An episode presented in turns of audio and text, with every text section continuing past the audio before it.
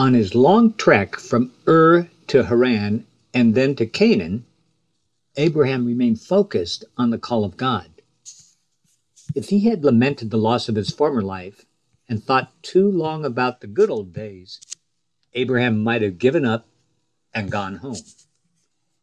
Was the promised land really the fulfillment of a glorious inheritance? Or would it be just another stranger in a foreign country? Would Abraham trust the word God gave him when he said, Leave your country, your people, and your father's household, and go to the land I will show you? Genesis 12:1. The author of Hebrews says that by faith, Abraham, when he was called to go to a place he would later receive as inheritance, he obeyed and went, even though he did not know where he was going. If they had been thinking of the country they had left, they would have had opportunity to return. Instead, they were longing for a better country, a heavenly one.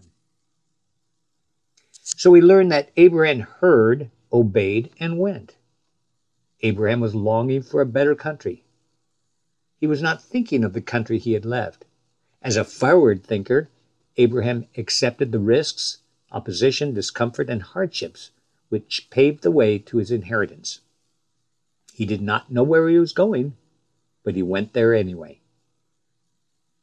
We naturally resist God's call because it almost always involves change. Change is abhorrent to the carnal man who must remain comfortable at all costs. Comfort is an idol. It must be destroyed if you are to enjoy the promises of God. Jesus said, No one can serve two masters. So I cannot satisfy both the God of comfort and the God of the universe who calls me to places unknown. Stepping out in faith is more than just uncomfortable, it's downright frightening. The journey of faith is equally as threatening. If I think too long about the way things used to be, I might forget the promise, abandon the journey, and go back home. I can easily fool myself into thinking that the good old days were better than they really were. So the question is not what are you thinking, it's where are you thinking? Where are you thinking?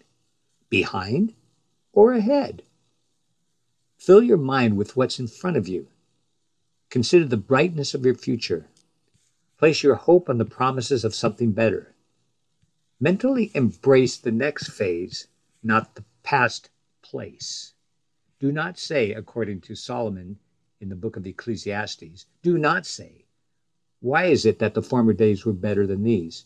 For it is not from wisdom that you ask about this.